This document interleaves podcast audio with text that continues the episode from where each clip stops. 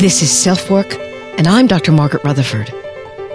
At Self Work, we'll discuss psychological and emotional issues common in today's world and what to do about them. I'm Dr. Margaret, and Self Work is a podcast dedicated to you taking just a few minutes today for your own self work. Hello and welcome or welcome back to Self Work. I'm Dr. Margaret Rutherford. I'm a clinical psychologist out of Fayetteville, Arkansas. And I started Self Work four years ago in order to expand the walls of my practice to reach those who might already be interested in therapy or psychological and emotional issues to those of you who've just been diagnosed with something you want to understand more, like depression or anxiety or an eating disorder or PTSD, or you're having a relationship problem that you'd like another perspective on, perhaps. But also to those of you who might never darken the door of a therapist, but are just curious enough to listen in to self work. Today I'm going to talk about suicide. September is Suicide Prevention Awareness Month, and I want to debunk what are commonly believed myths concerning it. So obviously first I want to give you an international list from Wikipedia that was sent to me by one of my listeners from Germany. It's a list of all the suicide services in all the countries, and it will be prominent in your show notes. It helps to reach out. It helps to talk. And that's been proven over and over. So if you need someone, please click that link. I've used several different resources in my research. NAMI, the National Alliance on Mental Illness here in the United States, an article by Magellan Health, which is a health management organization, and also an NPR article, that's National Public Radio, geared toward educating parents and the educators both about teen and child suicide. I also listened into a conversation on the podcast One Broken Mom. The host is Ame Quiriconi, and she gave some stats that were more than attention getting about suicide. They're actually frightening when you consider what they mean. For example, in the United States, if the people in one year who'd attempted a suicide had been what's called sort of weirdly successful, that would be 1.4 million attempts and suicide would vastly overwhelm cardiac arrest as the leading cause of death here. Another sobering fact, for years now, there have been many more suicides worldwide than there are homicides or war casualties. So as you can see, suicide surrounds us. But one of the myths is that if you talk about it, you increase the chance of others doing it, and that's simply not true. We'll talk about that more in a minute. The listener email for today is from someone who couldn't find grief on the feeling wheel that I discussed in the Suck It Up episode, which was really an episode on not sucking it up. She's overwhelmed by grief and doesn't know how to get through it, so I'll try to answer her question. So in this episode, once again sponsored by BetterHelp, please travel with me as we begin to challenge and debunk the myths about suicide.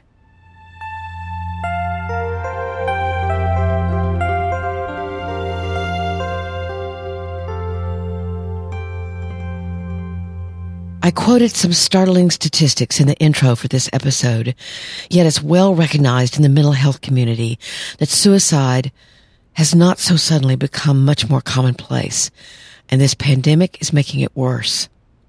The nation's suicide rate reached historic highs prior to the COVID-19 pandemic, with rates at the highest levels since World War II. Economic and social pressures this year have heightened those risks suicide mortality rates that were rising over the past two decades combined with the current pandemic are a perfect storm, as an article said in JAMA or the Journal of American Medical Association. Factors including, again, economic stress, social isolation, reduced access to religious services, overall national anxiety, increased firearm sales here in the United States, and increases in healthcare provider suicides. So I decided it was a good time to talk about it. And for those of you who've been listening to self work for a while now, you know that I'm very concerned with the rising rates of perfectionism, with what's called socially prescribed perfectionism being highly correlated with suicidal ideation, behavior, and even death. One Norwegian study looked into how perfectionism could have developed in men who died by suicide, and they found three themes. Exposure to exceedingly high expectations. That's what's called that socially prescribed perfectionism. With little experience of parental warmth. Second, a diminished ability to cope with failure and weaknesses. And three, an abiding fear of emotional rejection. Another study I found that was done in 2018 by a Dr. Shahnaz found that perfectionism is more correlated with thinking of suicide than with attempting it. So the research sometimes disagrees with itself, which is common. But the thing to me that's vital to remember at this point, we all know someone who's died by suicide and those people were not mentally ill. In fact, some looked quite successful and happy. So today we're going to talk about 12 myths about suicide. You might even ask though why they're so important to challenge. Because these myths can keep any of us from realizing that suicide might be a likely outcome. And we'll ask the right questions or you realize that even you yourself could become despairing enough to think about it and to realize that you need to ask for help. But before we get to that, let's hear this special offer from BetterHelp.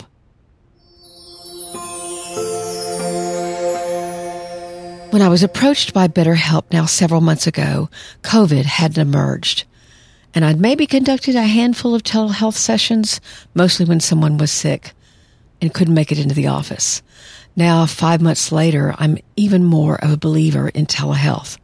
It took some getting used to, but actually clients sometimes seem more relaxed. It fits better into their schedule.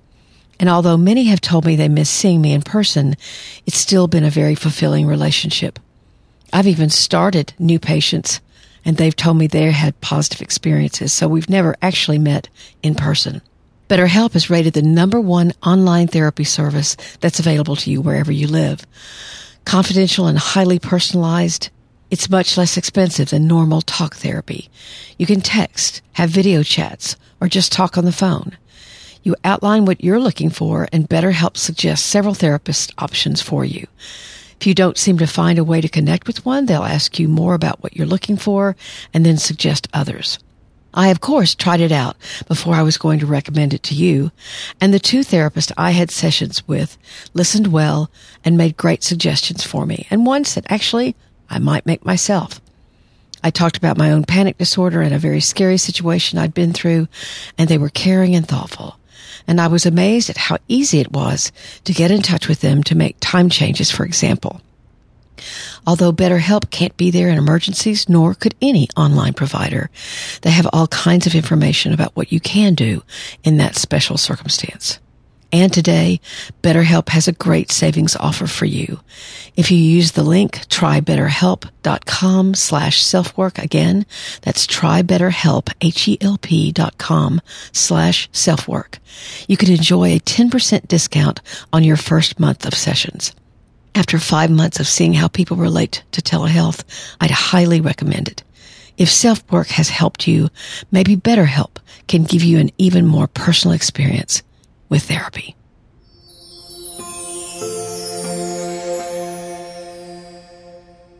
Okay, so let's dive into these 12 myths. First from NAMI, suicide only affects individuals with a mental health condition. That's the myth.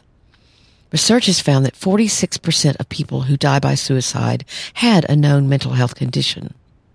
But many individuals with a mental illness are not affected by suicidal thoughts.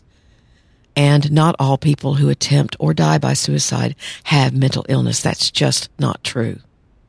All kinds of issues, relationship problems, and other life stressors, including criminal, legal matters, persecution, eviction or loss from a home, death of a loved one, a devastating or debilitating illness, trauma, sexual abuse, rejection, or recent or impending crises are also associated with suicidal thoughts and attempts. So that's not mental illness. That's trauma. And that's why it's so important for you to call it trauma, to recognize that all those things are difficult and sometimes suicide becomes an option. Here's the second myth. Once an individual is suicidal, he or she will always remain suicidal. There's actually some debate about this. It is certainly a fact that active suicidal ideation or having thoughts about wanting to hurt yourself, those thoughts are often short term and very situation specific. Sometimes people think of suicide as an attempt to control deep painful emotions and thoughts that an individual is experiencing. But once these thoughts go away or dissipate, so will the suicidal ideation. They can return, but they're not permanent. But it's also a myth that if a person attempts suicide and survives, that they'll never make a further attempt. Actually, a suicidal attempt is regarded as an indicator that future attempts could occur. And it is likely that the level of danger will increase with each further suicide attempt. So you can hear the contradiction. Some people will again experience suicidal ideation once or twice in their lives and it never returns. Other people who may have more chronic mental illnesses or more chronic situations that are traumatic, it can be an indicator that further suicide attempts may occur. Here's number four. Most suicides happen suddenly without warning. Now, impulsivity is one of the major causes of suicide, but it's not the cause of all of them. There are warning signs, verbal, behavioral warning signs that precede most suicides. So we want to go over the classic warning signs. Somebody will say things like, I wish I wasn't here or nothing matters. They may increase their alcohol or drug use, become more aggressive or withdraw, have dramatic mood swings, do other reckless things, collect and save pills or buy a weapon, give away possessions, actually saying goodbye. And obviously they're not going to come out and say, Hey, I'm never going to see you again because I'm going to kill myself. But they do, in essence, make sure they touch everyone's lives that they know.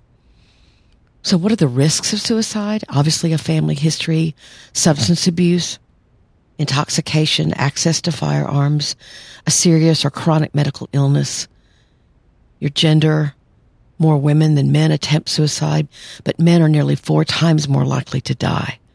That's because they use more potent means. Other risk factors are a history of trauma or abuse, prolonged stress, and a recent tragedy or loss. And again, I would add the perfect looking life to that list because underneath that is loneliness and complete despair. The fifth myth, that's hard to say. fifth myth. people who die by suicide are selfish and take the easy way out. Typically, people do not die by suicide because they don't want to live.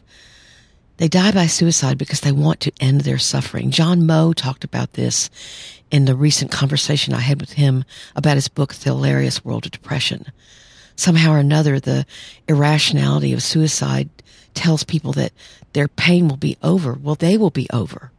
And certainly, suicidality has nothing to do with selfishness. Depression is a disease inherently that is self-oriented. You find it very difficult to think about anything but what's on your own mind. But that is part of the illness not a character trait. Here's number six. Talking about suicide will lead to and encourage suicide. And people believe, oh, I better not talk about suicide. If I ask about it, maybe they'll consider it. The actual fact is that there's a stigma still associated with suicide. And as a result, many people are afraid to speak about it. But actually talking about it not only reduces the stigma, but allows individuals to seek help, rethink their opinions, and share their story with others. Again, John Moe was talking about the barriers that try to prevent people from jumping off bridges. And what he said was, you know, sometimes you just need that one thought of someone put this barrier here so I wouldn't do this. And sometimes that's the only thing that's needed for someone to turn around and walk off that bridge. If you haven't listened to that interview, he's a fascinating guy. Here's the seventh myth. Suicide happens more often during the holidays, such as Christmas or Thanksgiving, and actually that's not true at all. Suicide rates are lowest in December, and then they peak during the spring. Number eight, if a person is determined to die by suicide, nothing will stop them. Again, we're sort of talking about those bridge barriers.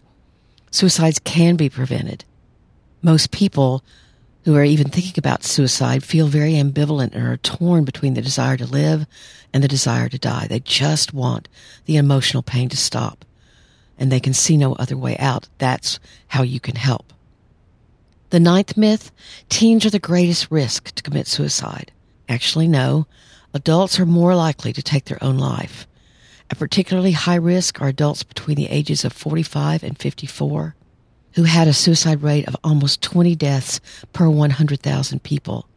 compared with about 19 per 100,000 in people over 85 and 13 per 100,000 in the general population. Still, teenagers remain a high risk group.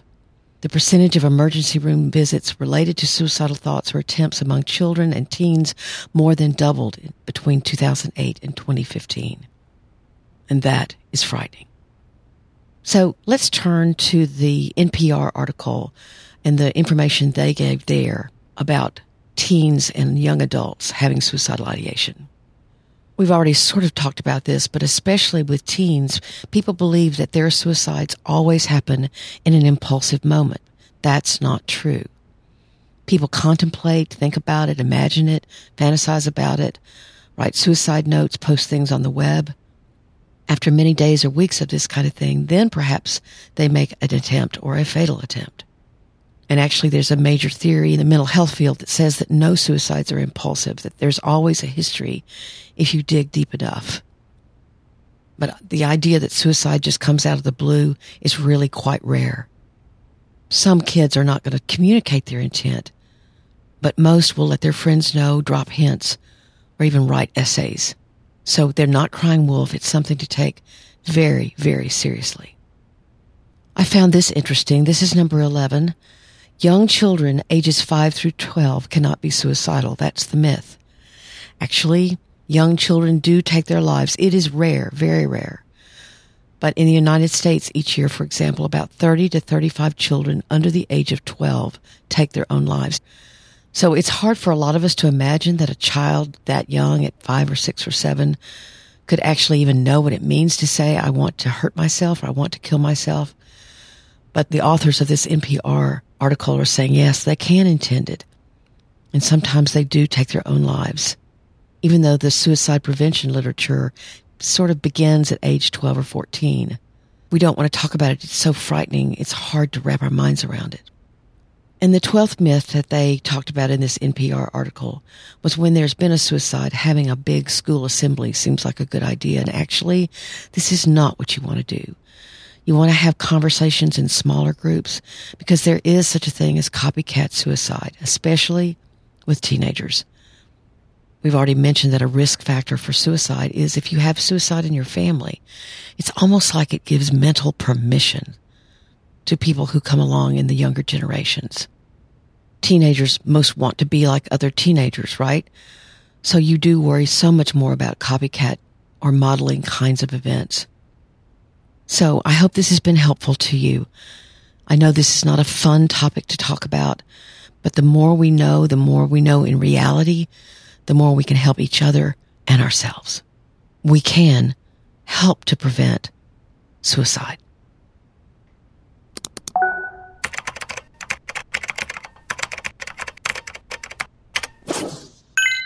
The listener email today is from someone who is surrounded and overwhelmed by grief and doesn't really know what to do about it. Let's hear her story. Hi, Dr. Margaret.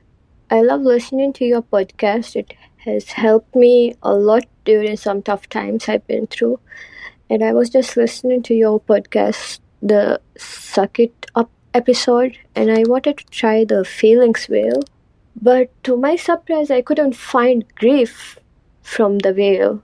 I really wanted to measure my grief and understand it because I've been feeling a lot of it and I feel like I'm experiencing it for the first time in my life. It takes so much space and so much emotion. I just hope that you can help me to understand it. Thank you. This listener seems to be opening herself to feelings of grief, perhaps for the first time. And if that's so, it certainly can be overwhelming. I looked at the link for the feelings wheel in episode 195 that she mentioned, and grief is on there as an offshoot of sadness. Sadness, then despair, then grief and feeling powerless. Grief is usually associated with loss of some kind, it could be loss that's happened recently, or you can find grief that's been stored away for years and may emerge as you begin to recognize the impact of trauma or loss or neglect on your life. I've used this analogy before, but I'll use it here again. Imagine that you know nothing of the ocean. You don't know it ever existed. You've never seen it or heard about it. And the powers that be lifted you up on a night with no starlight or moonlight and put you at the edge of the ocean at high tide. And again, you can't see. The waves would nearly cause you to fall, or maybe they do. Maybe you stumble and fall. You'd have to instinctively try to find ways not to be pulled into the undertow, literally fighting for your life. Wave after wave would hit you, and perhaps even one rogue wave would be stronger than all the other ones prior to it, which would make no sense at all. You would have no way to know what was happening. Think about what your responses might be. You might want to give in and let the waves take you out. Basically, you'd want to give up. You might fight each wave and be angry. You might try to figure out how to maintain your balance and kind of keep your cool, trying to engage your mind to understand. All kinds of reactions might be available to you, just like we all grieve differently, but they'd be all jumbled up. Slowly, the tide goes out very slowly with grief. It can take months or years, but you basically learn to tolerate and manage it. To me, that's what grief is like. You really don't know. Some people go numb. Some people get angry. Some people get very, very deeply inconsolable. And all of those things can be very, very different responses to grief. But the only yardstick I've ever been able to come up with as far as the health of someone's grief is this. Are you moving around in it? Or are you stuck in anger and denial or avoidance of grief in sadness and fear and bitterness? If you're stuck, then that can be a problem and can certainly lead to depression and self-destructiveness. So to this listener, please try to allow yourself to move around in your grief. The woman who's written mostly about grief is Elisabeth Kubler-Ross, and you might look up some of her work, but she talks about the five stages of grief almost as if they are one, two, three, four, five. And again, they are all entangled with one another. And there are lots of variances of those stages. I sure hope this helps, and good luck to you.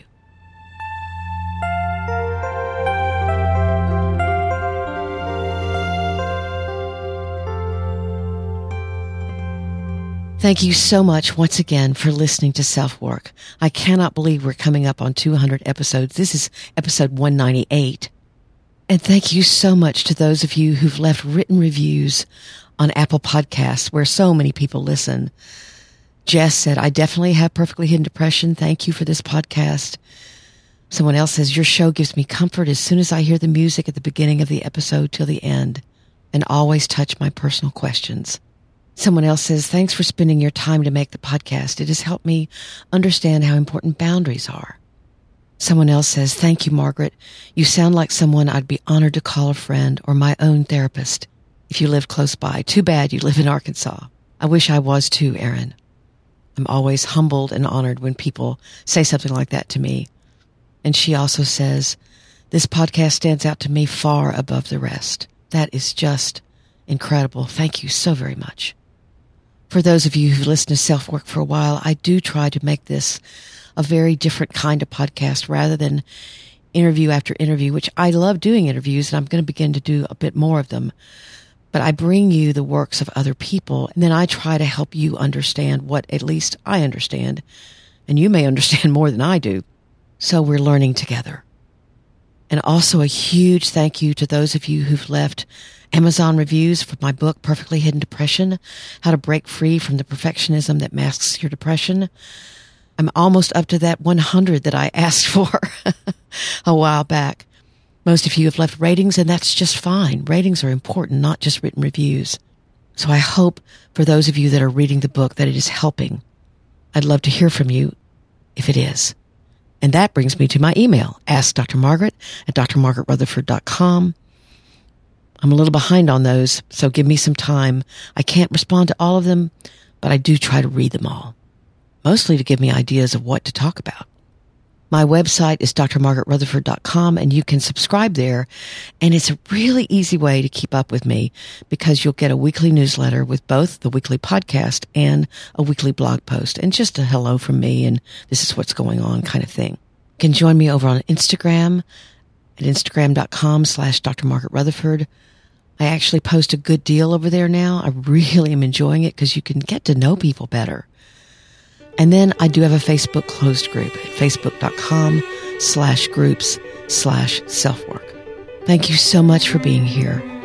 Take very good care and especially in these times, stay safe and do what you need to do to take care of your own mental health. I'm Dr. Margaret and this has been Self Work.